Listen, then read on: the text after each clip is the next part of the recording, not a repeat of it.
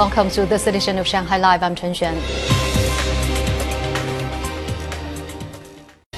The death toll from the earthquake that jolted parts of northwestern China on December 18th has risen to 117 in Gansu province and 32 in Qinghai province. Two people are still listed as missing as search and rescue work continued. A service for the victims was held this morning in Jishishan County, Gansu.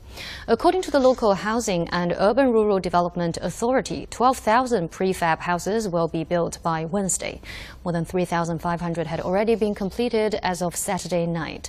The quake destroyed almost 15,000 houses. Let's take a look at the performances of the Asian stock markets now.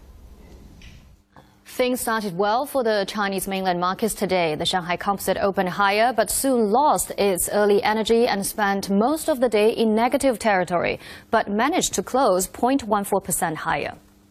The Shenzhen component was up 0.38%, and the ChiNext the board closed one third of a percent higher.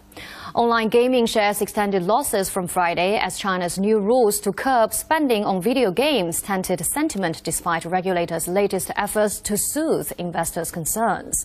The weak sentiment towards the sector persisted despite a statement from regulators on Saturday that they would make improvements on the proposed rules after earnestly studying public views on them.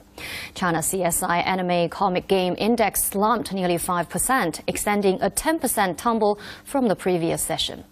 Shares in gaming companies like Giant Network Group and KingNet Network were down the 10% daily limit.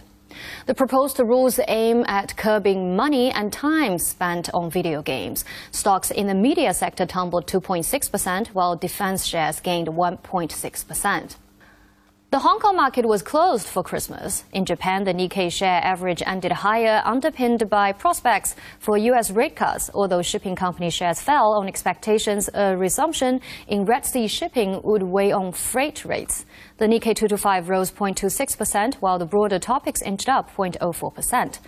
While the markets were mixed, the only obvious trend was the decline in shipping firms. The Japanese shipping shares index fell more than 6.5% on Monday and was the worst performing sector among the Tokyo Stock Exchange's 33 industry sub-indexes. Kawasaki Kisen fell 8.6% and became the worst performer on the Nikkei. But on the flip side, Fast Retailing rose 0.62%, giving the biggest boost to the Nikkei among individual shares.